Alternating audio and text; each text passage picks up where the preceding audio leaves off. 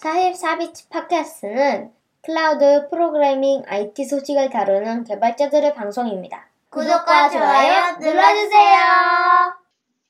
안녕하세요. 44비치 팟캐스트 137화 시작하겠습니다. 2022년에 처음 녹음하는 방송이 되겠습니다. 안녕하세요, 낙교님. 안녕하세요. 네, 너굴님 새해 복 많이 받으세요. 네, 낙교님도 새해 복 많이 받으시고요.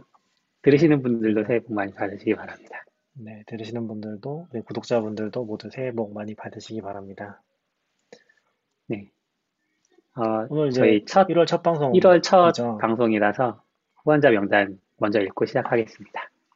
패트리온 통해서 김재현님, 이승균님, 박현우님, 전찬주님, 최준호님, 변정훈님, 박재권님, 비쥐님, 서지연님, 지훈님, 강성진님, 홍반장님, 윤상현님, 박스텀프님, 변용훈님, 이범재님, 황지민님, 한종원님, 최승우님, 이성환님, 이민성님, 애쉬팔사님께서 계속 정기 후원 해주고 계십니다. 고맙습니다. 감사합니다. 아직도 많은 분들이 후원해주고 계시는군요. 너무 감사한 그러니까요. 같아요. 감사한 일입니다. 너무 죄송하고, 많이 뭘 못한 네. 것 같아서.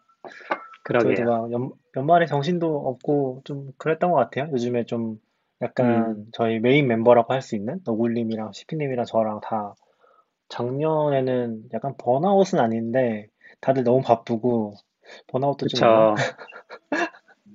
그런 상황이 다 겹쳐 있었던 것 같아요. 네.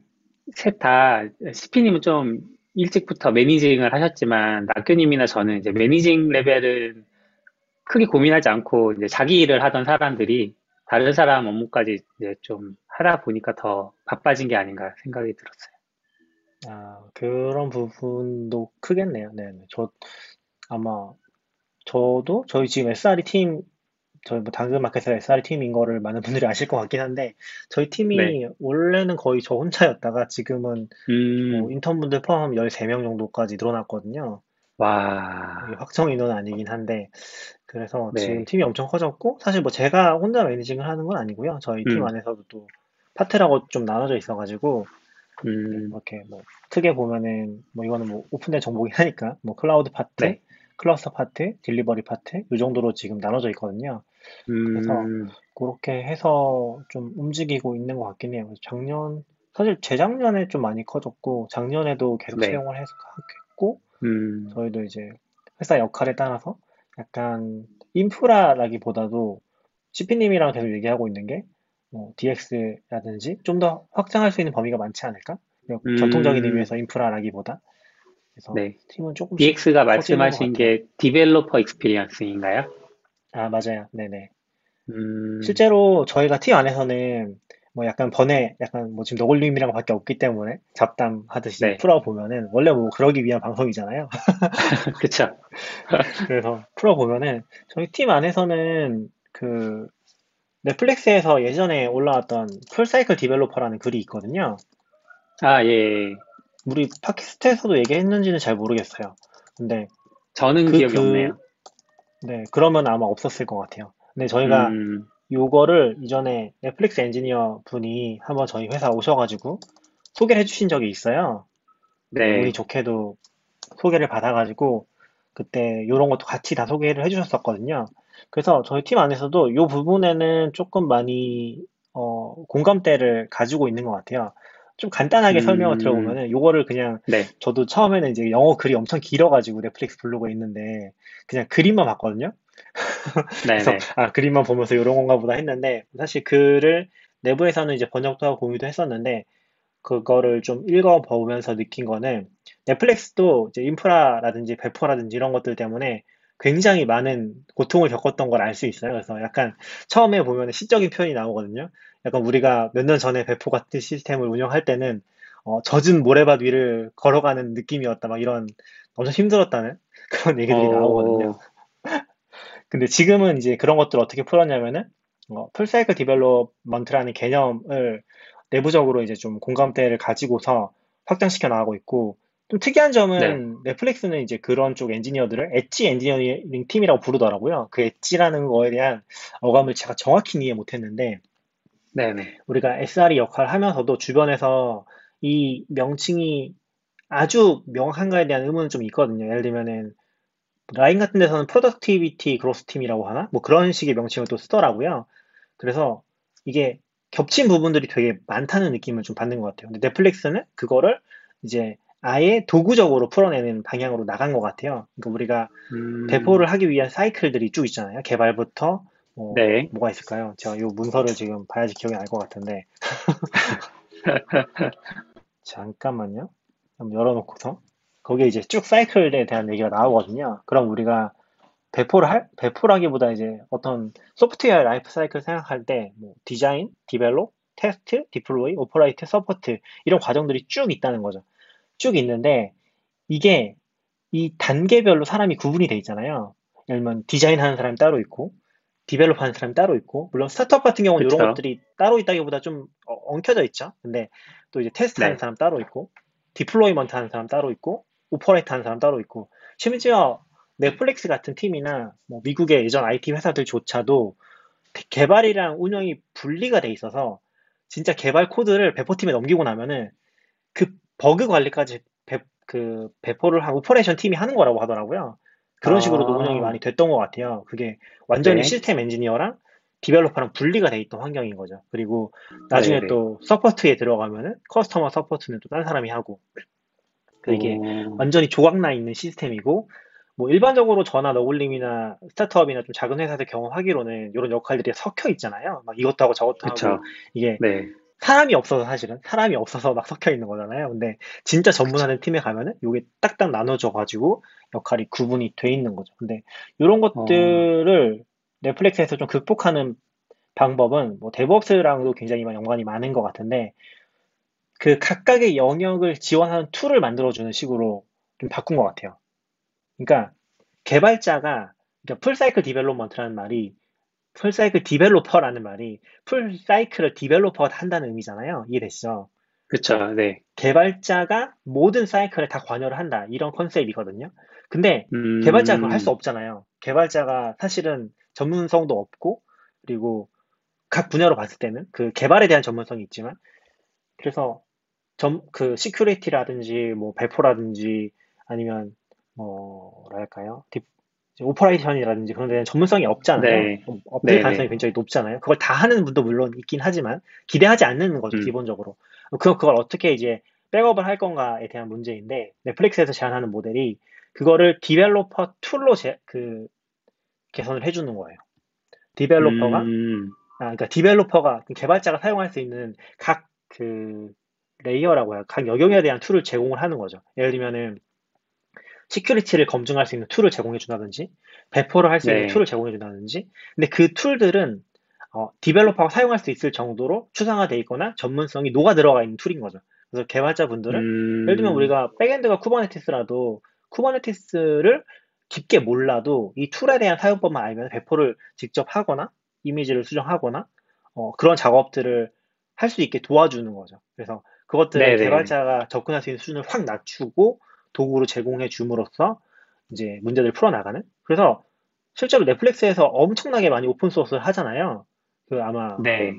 많이 보셨을 것 같은데 그게 다 이거랑 연결이 좀 되어 있는 것 같았고 그래서 각각의 tool들에 대한 팀이 있는 거죠. 그 팀들이 그런 tool들을 만들어 제공을 하는 방향으로 그래서 그 tool을 음. 만드는 specialist들이 있는 거고 그 사람들이 그 네. 영역을 이제 도구로 지원해주는 식으로 이 문제를 풀어나가고 음, 있어요. 저희도 사내 개발자들이 뭔가 배포나 운영에 사용할 도구를 만드는 또 다른 프로그래머들이 있는 거군요.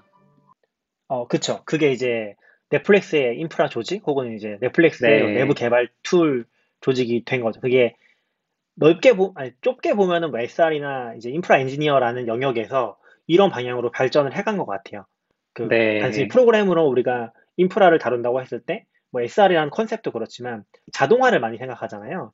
뭔가 자동화 그쵸. 한다든지 아니면 Kubernetes 같이 Kubernetes에서는 자율에 좀 더 가까운 것 같은데 어, 음. 그 선언적인 형식으로 선언을 해놓고서 거기에 맞춰서 시스템 자동으로 움직이는 그런 네네. 형식을 많이 생각하잖아요, 우리가. 근데 그런 게, 그런 것도 당연히 우리 지금 현대 모던 인프라에는 굉장히 많이 녹아 있지만, 넷플릭스에서 요거를 좀 풀어나가는 방향성을 보면은 도구로 많이 녹여서 풀어내려고 했던 것 같아요. 그래서 개발자분들도 음. 사실 배포를 하고 싶어도 못하는 경우가 많잖아요. 그러니까 많죠. 저희 팀도 그렇지만 저희 팀에서 배포를 전담한다고 하면은 무조건 저희를 거쳐야만 배포가 되니까 저희 일이 밀린다든지 저희가 뭐 빨리 네, 못 해준다든지 맞아요. 그렇게 되면은 다 이제 이쪽에서도 일정이 다 밀리는 거고 아니면 그렇다고 이쪽에다가 이제 어 저희는 Kubernetes를 쓰니까 원하시는 스펙에 맞춰서 Kubernetes 배포하시면 됩니다라고 하면은 사실 뭐 그것도 그것대로 잘 안 되잖아요. 다 파편화되고 그쵸. 돌아간다고 네. 해도 그리고 너무 부담스럽고 난 하기 싫다는 사람도 있을 수 있고 그리고 음. 저희도 내부적으로는 그래서 저희 내부적으로는 아마 저희가 잠깐 홍보를 하면은 당근 SRE meetup 2회차에서 컨트롤 시스템에 대해서 소개를 했었거든요. 그 컨트롤이라는 게 배포 시스템인데 어, 그런 식으로 이제 쿠- Kubernetes 배포 스펙을 굉장히 축소시켜서 개발자들이 직접 조작할 수 있는 도구를 만들어서 사용을 하고 있어요. 굉장히 만족도는 음. 높은 것 같아요. 아직 굉장히 초기 단계이긴 하지만 Kubernetes 직접 쓰는 거에 비해서 굉장히 쉽고 예전에는 Kubernetes 설정도 스펙도 어려워지면은 무조건 저희한테 요청을 하는 거죠. 그래서 저희가 같이 봐드리고 그거 이제 표준화도 안 돼 있으니까 표준화가 안 돼 있다기보다 파편화가 많이 돼 있으니까 저희도 헷갈리고 계속 그런 파일들이 쌓여 나가는데 왜냐면 저희가 벌써 마이크로소프트 마이크로소프트가 아니라 microservice가 뭐 100개, 200개 넘어가는 단계로 갔거든요. 와, 그러다 보니까 네. 저 왜 이렇게 많은지 모르겠어요, 사실. 이제 하나씩 모르니까. 그런 단계다 보니까 그거를 다 일일이 해주기 너무 힘들었던 거죠. 그래서 개발 저장소에 우리가 CI tool 넣듯이 어, 배포 스펙을 넣고 거기서 개발자가 직접 자기 각 음, 자- ownership을 가지고 이미지라든지 리소스라든지 수정을 하면은 바로 적용이 되거든요. 그런 식으로 네, 네. 하니까 훨씬 더 개발자분들도 만족도가 높은 거죠. 직접 해볼 수도 있고. 그리고 또 음, 이 전파라는 개념이 있잖아요. 개발자가 한두 분잘 쓰고 있으면은 옆에서 아 이거 좋아 보이네 하고서 뭐 복사에다가 쓰면은 어, 내 것도 배포해 볼 수 있잖아요. 네. 근데 그쵸. 쿠버에는 약간 그런 게 안 되는 거죠. 저희는 아예 저희 팀이 관리한 저장소에서 그 아르고 CD를 붙어 있는 스펙 파일 모아놓는 그 저장소가 있었는데 거기에 대한 ownership도 좀 모호하고 이제 수정도 음. 뭐 MSA가 100개씩 되면 너무 많잖아요. 그렇다고 네, 그거를 팀별로 또 저장소를 만들어 드리기는 부담이 좀 있었거든요. 왜냐면 팀별로 만들어 맞아요. 들었는데 거기서 관리를 못하면 결국에 우리가 해야 되잖아요. 그러면 우리는 막 10개, 20개 repository를 또 clone해가지고 작업을 하는데 더 context가 없고 파편화되고 그런 걸 좀 우려를 많이 했었는데 지금은 네. 음, 저장소 안에 자연스럽게 들어가고 개발자가 어느 정도 다룰 수 있게 되니까 어, 굉장히 많이 높아졌거든요. 저희도 이제 이런 네. 경험들을 하고 요 넷플릭스의 개념들을 보면서 어, 이쪽으로 많이 좀 생각을 발전시켜 나가고 있는 것 같아요. 그래서 회사 안에서의 음. DX라는 게 정말 모든 DX를 포함하는 건 아니고요. 뭐 에디터라든지 이런 거는 저희의 영역은 또 아니니까 적어도 이제 네. 소프트웨어 라이프 사이클 안에 들어가는 부분들을 지원해 주는 것들 그런 것들을 개발하는 조직으로 발전을 시켜 나가려고 특히 올해는 많이 노력할 것 같아요. 음, 저희가 지금까지는 사실 개발을 그렇게 많이 못했거든요. 채용을 할 때는 항상 네네. 개발적인 부분들, 개발할 수 있는지 그런 것들을 많이 보긴 했었는데, 그래서 지금 멤버들도 사실은 다 개발자에서 넘어오신 분들이 많기는 해요. 그쵸. 근데 네. 개발을 하고 있진 않은 거죠. 그나마 저희가 컨트롤 같은 것들 개발 시작하면서 조금씩 이제 그런 수준을 높여보고 있는, 그리고 다른 음, tool들도 이제 우리가 좀 어, operation을 중심으로 돌아가지 말고 프로젝트를 중심으로 돌아가 보자. 이렇게 파트별로는 얘기를 조금씩 하고 있거든요. 어, 그래서 아무튼 좋은 오픈 사이클 개념이네요. 디벨로퍼 얘기하다가 여기까지 왔는데 아무튼 되게 네. 좀긴 글이긴 한데 어, 되게 도움이 많이 됐던 글이에요. 약간 우리가 커지면서 겪을 수밖에 없는 문제들을 어떻게 넷플릭스가 좀 풀어나갔는지 볼 수 있는 글이라서 되게 도움이 많이 됐던 것 같아요. 네. 그런, 제가 막 얘기한 것 같은데. 아니요, 되게 신나서 얘기해 주셔서 되게 저도 재미있게 들었고, 어, 약간 이제 요즘 뭐 MSA라든지 아니면 방금 말씀하신 사이클 디벨로퍼라는 개념들이 되게 좋은데, 한편으로는 그 이제 좋은 개념과 깨끗한 코드와 legacy 없는 환경, 뭐 이런 것들 안에서 개발할 수는 없잖아요, 항상. 스타트업을 이제 없죠. 막 시작한다거나 할 때는 항상 뭔가 코드, 코드를 짤 사람도 부족하고 배포할 사람도 부족하고 하니까 그런 것들이 엉키고 설키고 monolith가 점점 커지고 막 이런 상황들을 음. 거쳤다가 사람들이 충원되면 조금씩 조금씩 역할을 나눠서 MSA화하고 하는 것처럼 음, 풋사이클 디벨로퍼도 조금 처음부터 인프라 팀을 빡세게 꾸려서 할 수 있는 조직은 많지 않을 것 아. 같아서 그걸. 할 수 있는 단계들이 컨셉은- 있겠구나 이런 생각은 들었어요. 맞아. 그런 컨셉은 아닌 것 같아요. 네, 그러니까 약간 저도 되게 이제 약간 주니어 개발자일 때 그 우리가 한참 MSA라든지 그 소프트웨어를 뭐 지금은 또 모노레포라는 컨셉을 가지고서 얘기를 하기도 하는데 네. 그거보다도 네, 저장소 다 쪼개는 그런 것들이 좋다는 얘기가 한참 있었잖아요. 개발 모듈화. 시켜가지고 MSA로 불리고. 네. 근데 저도 완전 초기 스타트업에 있을 때도 그런 걸 해야 되지 않나? 라는 생각을 했던 적이 있거든요. 네, 근데 실제로는 해보면은 저장소만 많아지고 컨텍스트만 많아지니까 일은 제대로 안. 되고 이거를 대체 왜 쪼개놨나 하게 되잖아요. 그리고 사실 저는 당근 마켓 와서 많이 배운 것 중에 하나도 어, Rails 쓰고 monolithic으로 쓰는데 그걸로 커버할 수 있는 기간이 생각보다 길다는 걸 배우긴 했거든요. 그러니까 음, 그걸 트래픽도 그렇고 기능적으로도 그렇기 때문에 생산성이 더 나는 구간이 우리가 일반적으로 monolithic 나쁘다고 하지만 그럼에도 불구하고 생각보다는 phase에 있어서는 꽤 길다는 거죠. 페이지에 있어서는 음, 저희도 1, 2년 전까지만 해도 그 방식을 썼었고 그렇게 해서 네. 이루어지진 않았거든요. 근데 지금은 모노리식이 발목을 분명 잡고 있어요. 뭐 DB 그렇겠죠. 관리라든지 뭐 아니면 소프트웨어 개발에 있어서도 너무 복잡하니까 이제는 네, 개발자분들도 손을 잘 못 대요. 레일 개발자분들도 어려워하시는 부분들이 음, 생기고 있거든요. 그래서 MSA 쪽으로 분리된 부분들이 훨씬 생산성이 높은 부분들도 보이는 것 같기는 한 것 같아요. 그러니까 너굴님이 얘기해 주신 게 네, 너무 네. 중요한 게 뭐 은총알은 없다는 말에 가까운 것 같은데 모든 상황 속에서 정답은 없는 것 같거든요. 그러니까 Rails가 뭐 저는 지금도 그렇게 생각하는데 초기에 기능 개발을 하는 데 있어서는 너무너무 좋은 툴이라고 생각을 하거든요. 그러니까 초반에는 우리가 엔지니어링적인 뭔가를 달성하는 것보다 어, 기능 하나 만드는 게 훨씬 중요하잖아요. 저희 팀도 그쵸. 보면은 초반에는 실용성이 진짜 높은 팀이었어서 기능 개발에 대해서 하루 얘기를 하면 다음날 만들어져 있어요. 엄청난 와, 퍼포먼스잖아요.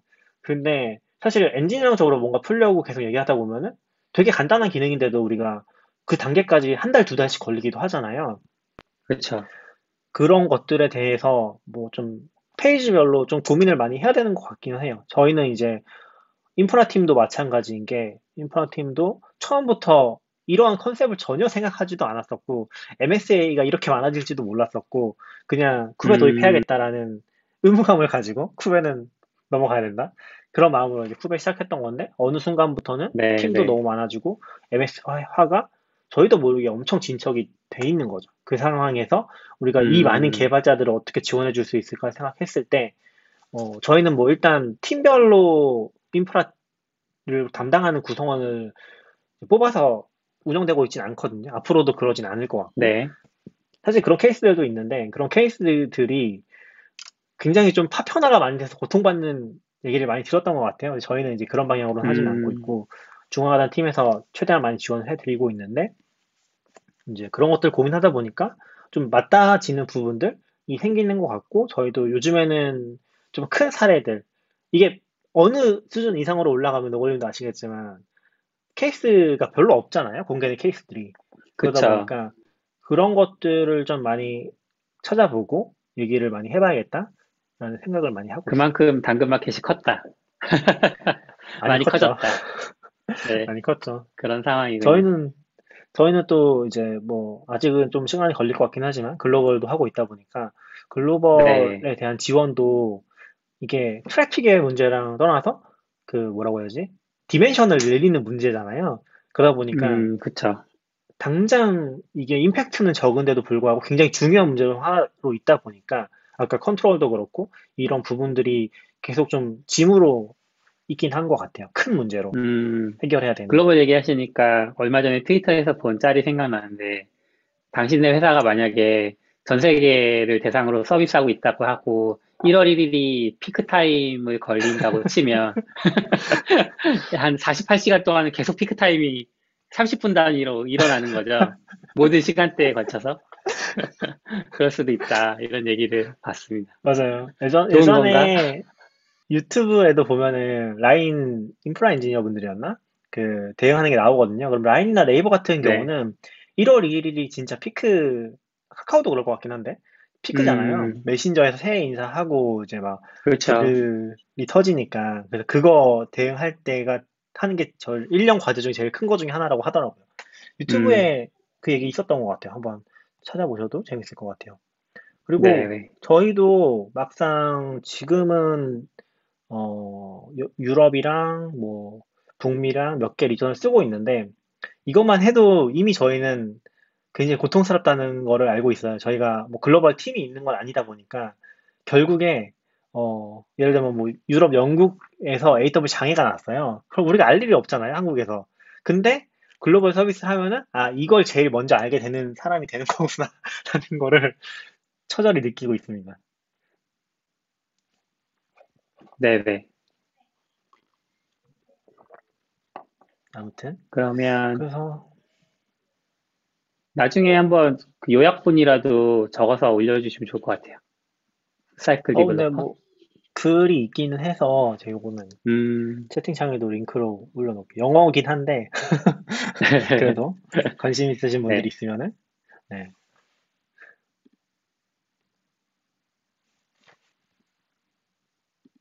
나중에 뭐 저희 뭐 아웃사이더님이나 다른 분 모시고 같이 얘기해봐도 재밌을 것 같아요. 요거는 컨트롤 네. 개발하셨던 저희 당근 음, SRE 사실 미더에서도 수 저희도. 인프라 팀이 어떻게 커져 가야 될지. 그러니까 팀이 음. 규모는 자, 자연스럽게 커질 거고, 인프라가 커짐에 따라서.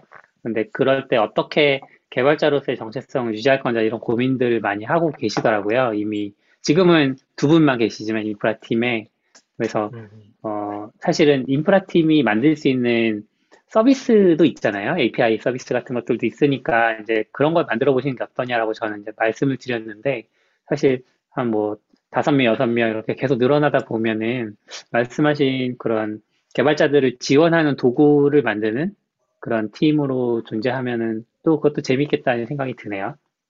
음, 네, 네. 네, 저희가 느끼는 거는 저희가 제가 느꼈을 땐 재작년에는 진짜 트래픽 대응하는 게 굉장히 큰 과제였고 AWS 음. 아키텍처 바꾸고 DB 갑자기 급상승했나요? 트래픽이? 재작년에 많이 컸었죠 저희가 재작년에 진짜 많이 음. 컸었고 그때부터 이제 당근 마켓이라는 거를 사실 전 국민이 알기 시작했던 포인트가 네. 재작년이었거든요. 그리고 음. 작년에는 그 정도는 아니- 아니었는데 대신 작년에는 이제 팀이 굉장히 많이 커지고 배포가 굉장히 네. 많아진 거죠. 그러면서 이제 그런 음, 음, 방향성이 굉장히 많이 달라졌던 부분도 있는 것 같아요. 음, 그리고 이게 결국에 팀이 많아지면은 그 팀들이 막 뭐 회사마다 다르겠지만 팀들이 직접 하는 것들을 어느 정도 같이 많이 봐주긴 해야 되거든요. 그러다 보니까 그런 오퍼레이션에 쓰는 힘이 굉장히 많이 들어가는 거죠. 그러면서 음. 사실 개발을 할 여유 같은 건 전혀 없는 상태에 빠지기도 네. 하는 것 같아요. 그래서 그런 것들을 잘 적당한 단계에서 봐줘야 되는데 뭐 스타트업이 음. 그렇다고 뭐 인프라 팀을 미리 키워놓거나 하는 거는 사실 현실적으로 거의 아니죠. 불가능하잖아요. 불가능하죠. 회사가 음. 커지기 전부터 막 10명씩 뽑아놓고 이럴 경우는 많진 않으니까, 뭐 특별한 네. 목적이 있는, 있지 않다면. 그래서 음. 쉽진 않은 것 같고, 아무래도 그런데 관심 있는 분들의 많이 도움을 받았던 것 같아요. 저희도 생각해 보면은, 음, 저희가 원래는 이런 그 모노식에서 좀 떨어지기 시작하면서 플랫폼 팀이라는 조직을 만들었었거든요. 그리고 저도 그렇고, 네. 어, 지금도 SRE 팀은 플랫폼 조직 아래에 있어요. 근데 지금은 음, 플랫폼 개발실이랑 SRE 팀으로 많이 구분이 돼 있는데, 네. 플랫폼 쪽은 원래 사람을 처음에 뽑을 때부터 클라우드 쪽에 관심이 있으신 분들을 좀 뽑았어요. 그러니까 SR 팀이 음, 인프라를 다룰 수 있으면서 개발하실 수 있는 걸 중점으로 봤다면 플랫폼 개발실 같은 경우는 완전 초기, 지금은 아니긴 해요. 지금은 아닌데, 어, 개발에 당연히 잘하고 관심이 있지만 클라우드나 인프라 쪽에 관심이 있는 거를 좀 보긴 했었거든요. 음. 그래서 AWS 잘하시는 분들도 그때 많이 들어왔었고, 그러다 보니까 저희가 사실은 저희가 다 할 수 없는 부분들에 대해서 어, 직접 하실 수 있으면 하실 수 있도록 뭐 큰 가이드나 방어 장치만 놔두고서 직접 해주셨거든요. 그런 부분에 많이 도움을 음. 받긴 했었죠. 초반에는. 지금은 네. 이제 그런 것들도 어, 어차피 관리가 좀 돼야 되니까 어, 직접 하는 것들은 지향하는 방향으로 가고 있긴 한데 그러다 음. 보니까 더 도구가 절실한 상황인 거고 근데 네. 초반에는 그런 도움을 진짜 많이 받았던 것 같아요. 그렇게 직접 하는 음. 것도 안 됐으면은 왜냐면 저희 일이 당장 늘어나는 거니까 그래서 kube도 그렇고 그쵸. kube도 관심이 있으신 분들은 직접 스펙 짜달라고 했었거든요. 근데 그렇게 음. 할수 있는 분이 많은 건 아닌데 그래도 관심이 있는 분들은 않죠. 있으니까 음. 네, 잘 돌아갔던 전것 아직도 같아요. kube YAML 열어보면 머리가 하얘지는데. 근데 뭐 쉽지 않은 것 같아요. 개발자분들한테 그거를 어디까지 기대해야 되느냐. 그러니까 음, 진짜 잘하시는 개발자분들은 뭐 개발자도 Kubernetes 스펙을 알아야 된다 이렇게도 말씀을 하시는데 사실 네. SR 팀이나 저도 그렇고 아주 깊게까지는 또 모르거든요. 거기에 가면 스펙이라는 음. 게 굉장히 확정이 되는 부분들이 있고 회사마다 환경에 따라서 쿠베라고 스펙이 완전히 다 똑같은 건 아니거든요. 할 수 있는 것들이 굉장히 많이 다르고 깊게 쓰면은 또 할- 한없이 깊게 사용을 할 수가 있어요. 음, 그러다 보니까 개발자분들한테 어디까지 기대를 해야 되냐라는 부분이 어, 좀 어려운 과제 중에 하나인 것 같아요. 저희는 이제 그런 부분을 뭐 관심이 있으면 관심 가지는 건 좋지만 어쨌건 컨트롤의 스펙 안에서 풀어낸다라는 것 정도 한 거라서 이 정도는 개발자분들이 관심 가지면 쫓아올 수 있을 것 같다라고 생각은 하고 음. 있거든요. 그 그렇군요. 저희는 리소스 다 타입도 만들면은 또 SR이 미덥 해주시나요? 어, 이미 보여주시나요? 소개는 한번 했었고요. 더 네, 이제 소개는 받고, 네네. 더 자세한 내용들도 같이 얘기할 수 있겠죠. 뭐 나중에 음. 모르겠네요. 다시 오픈 소스나 이런 걸로 할 수 있으면 좋긴 한데 저 의존성이나 환경에 대한 부분이 좀 많기는 해서 이거를 음, 오픈한다고 쉽게 쓸 수 있는 상황은 아니긴 하거든요. 그러다 보니까 음, 그리고 저희의 context도 많이 들어가 있어서 저희가 풀고 싶었던 문제에 대한 음. context가 좀 강결합되어 있는 상태라서 뭐 그런 부분들은 쉽진 않을 것 같은데 뭐 언젠가 그런 context들 때문에 넷플릭스가 오픈 소스화한 도구들을 그대로 못 쓰시는 것도 있나요?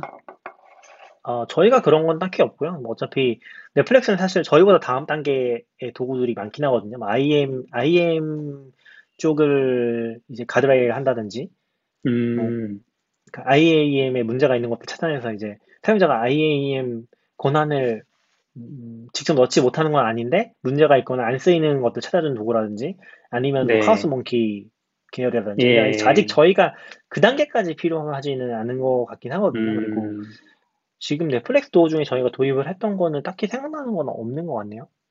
음, 그것저것 있긴 했던 것 같은데. 약간 그렇군요. 저희는 저희 context에서 문제를 푸는 것 때문에 개발을 하는 것도 큰 것 같아요. 컨트롤의 네. 가장 큰 목표도 그거긴 했거든요. 우리가 우리 음, context의 문제가 뭐지? 개발자들이 쉽게 배포해 주는 거랑 글로벌 배포 지원하는 거 그런 것들이라서 음, 그러네요. 파이팅입니다. 네, 감사합니다.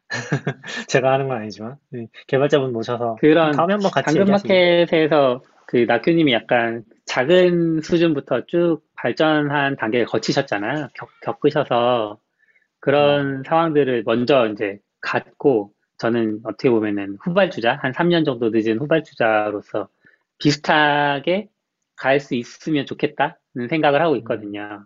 성장을 저희도 언젠간 할 텐데 기대하고 있는데 그런 성장 단계마다 어떻게 했었지? 당근은 어떻게 했지? 혹은 뭐 다른 회사는 어떻게 했지? 이렇게 볼 수 있는 분들이 좀 회사에 많이 계셔서 지인분들이 도움도 많이 얻을 수 있고 좋네요. 제가 많이 고통받았죠. 너무 힘들었어요. 원래 원래 프론티어는 고통받는 법. 지금은 진짜 근데 많이 좋아진 것 같아요. 지금은 팀별로도 잘 분리가 돼서 음, 잘 굴러가는 네. 것 같아요. 혹시 조명 있으세요? 지금 집에? 많이 없어요. 아, 그래요? 되게 얼굴이 밝아지신 것 같아서. 아, 지금 요 앞에 창문이 있긴 해요. 아, 블라인드 쳐져 있긴 한데 앞에 창문이 있긴 합니다. 네네. 음. 낙연님 항상 이렇게 차분한데 오늘은 뭔가 약간 신난 그런 느낌들이 있어서 좋습니다. 아, 사람이 없어서. 오시지 아싸님은 아무도? 회의도 있고 뭐 그래 식사도 하셔야 되고 그래서 못 오시겠다고 하셨어요. 네네. 음. 스피님은 안 이거- 오셔가지고. 어, levels.5 이건 뭐예요? 적어주신 내용. 아, 제가 지금 표노트가 꺼져 있어요. 어, 그렇구나. 해가지고. 음, 레벨스.파이가 이제 실리콘밸리? 그러니까 미국 쪽에 연봉 공개 사이트 같은 걸로 알고 있어요. 오, 한 번도 본적 없나요? 오늘 처음 봤어요. 아, 되게 유명한 사이트긴 해요. 오, 신기하네요. 여기는 다 연봉을 공개하는 분위기인가 봐요. 연봉을 공개하는 건 아니고, 그러니까 levels.fyi에 들어가 보시면은 거기 레벨별로 쭉 나오거든요. 뭐 예를 들면 네, 구글이 있으면 L3, L4, L5, 페이스북 음. E3, E4, E5, 뭐 마이크로소프트는 SDE, SDE2, senior SDE, 뭐 이런 식으로 그 안에서 이제 사실 뭐 우리나라로 치면은 이제 바꿔서 말하면은 뭐 사원, 과장, 대리, 아, 사원, 대리, 과장, 부장 이런 네. 느낌은 아니겠지만 약간 다를 수는 음. 있겠지만 그래서 요거별로 이제 뭐 셀러리라든지 뭐 스톡이라든지 뭐 보너스 같은 것들 어 이제 음. 약간 수집을 하는 것 같았는데 이게 공개가 아니라 아, 네, 아마 개별적으로 수집을 한 것들을 모아서 이렇게 공유를 하고 있는 걸로 알고 있어요. 그래서 오, 생각보다 그렇군요. 많이 공개가 돼 있는 미국에서 얼마 받지 음. 궁금하면은 여기만 가봐도 다 알 수 있을 것 같아요. 와, 근데 보면은 음. 이제 엄청 박탈감을 느끼죠. 우리나라랑은 차이가 너무 크네요. 어, 엄청 심하게 크죠. 보면은, 심하게 보면 10배? 어, 그쵸. 그래서 아마 여기서도 저도 뭐, 보면. 음, 네네. 여기서도 정확히는 모르겠는데, 보통 한, 음, 뭐 구글로 치면은 L5, L6 정도 되면은 뭐 매니저급에 좀 더 가까운 것 같고, 그런 것 음, 같아요. 네.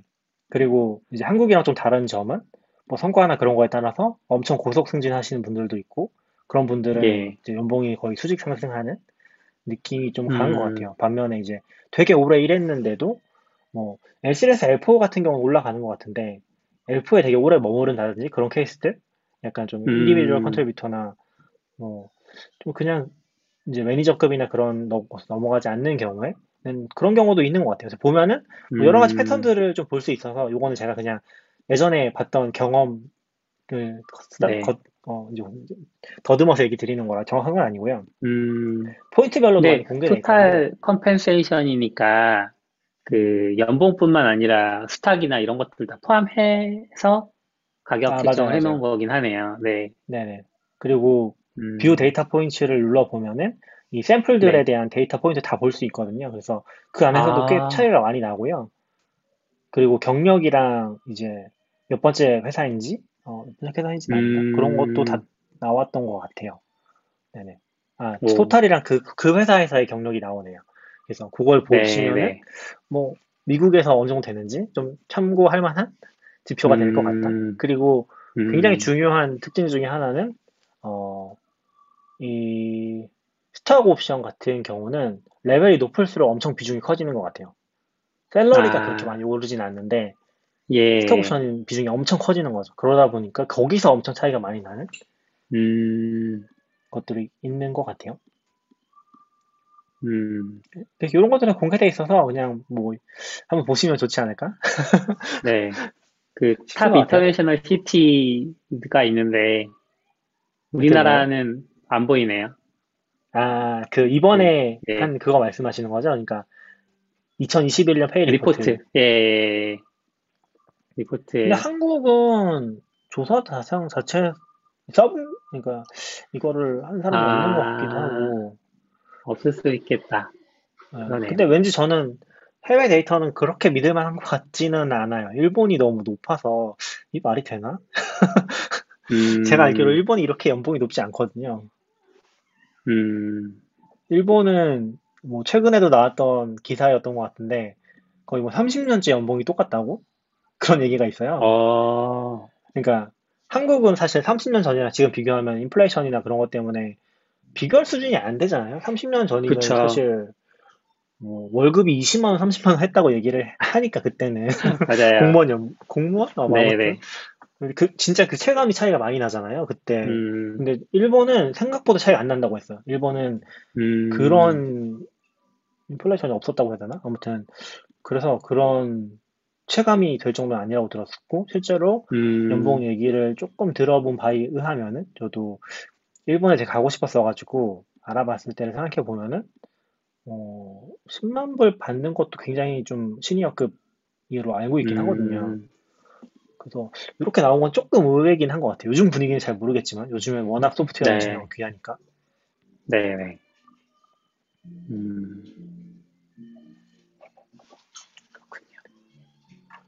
근데 역시 뭐 말할 것도 없이 실리콘밸리가 제일 높긴 하네. 그쵸. 실- 샌프란시스코 베이 어레야. 음. 여기가 두 실리콘밸리인 시가 거죠? 다 되어가서 다음 주에 빅 게스트를 소개하고 좀 이야기 아. 마치면 어떨까 합니다. 네, 알겠습니다. 오늘 저희가 이제 또 2시까지밖에 진행을 못할 것 같아서 네. 네, 이 정도 얘기를 하고 요것도 뭐 다른 분들 오시면은 같이 한번 얘기해 보면 재밌을 것 같아요. 네. 다음 주는 뭐 너굴님이 얘기해 주시죠. 어, 벌써 작년이네요. 2021년 12월 후반기를 뜨겁게 달궜던 산타5의 넥트리를 꾸몄죠. 네트구 팀이 있는데 저희가 네. 인터뷰 요청을 드렸어요. 그래서 게스트로 나와서 같이 개발 이야기 좀 해보자라고 말씀드렸고 어, 정말 감사하게도 흔쾌히 승낙을 해주셔서 네 다음 주에는 산타5 분들 두 분 backend 한 분, frontend 한 분을 모시고 이야기를 해보려고 합니다. 다음 주에 어, 4인 방역 지침 때문에 아마 오프라인에서 4명이 모여서 이야기를 할 것 같습니다. 네, 아마 너굴님이랑 아웃사이더님이랑 산타파이브 네. 두분 이렇게 나오실 네, 것 네. 같고요. 어, 제가 예전에 그 김, 김슬님이 예전에 발표했던 게 하나 있거든요. 제가 따로 얘기 드린 적은 없지만 김슬님이 음, 잠깐만요. 예전에 낙규님이 제일 AWS 좋아하시는 발표라는 거? 아 맞아요 맞아요 음, 다 있는데 사실 뭐적 있는 이게 것 같아요. 이게 진짜 오래된 발표예요. 이게 보면 2014년도에 AWS KR 유지 처음 만들어지고 발표했었던 걸로 알고 있는데 음, 저도 저는 그때는 인프라는 뭐 아예 안 했었고 도커를 조금 봤을 때인가 그랬을 것 같은데 네, 그때 이제 이거 발표 보면서 되게 재밌었거든요. 음, 근데 약간 산타5 분들 대응하는 것도 저는 살짝 이런 느낌이 들긴 했어요. 그러니까 음. 되게 급하게 막 서버가 불타오르기 시작하면서 그것들을 열심히 끄는 그런 모습들이 어, 네. 되게 흥미롭게 느껴지긴 했었어요. 저도 뭐 트위터나 이런 것들 음. 많이 팔로우업 하지 못했는데 다음 주 기대하고 있겠습니다. 네네. 그럼 다음 주에 재밌는 이야기로 만나봅시다. 네, 그럼 오늘은 여기까지 하시죠. 다들 들어주셔서 감사합니다. 네, 감사합니다. 네, 수고하셨어요, 낙규님. 네, 다음에 봬요.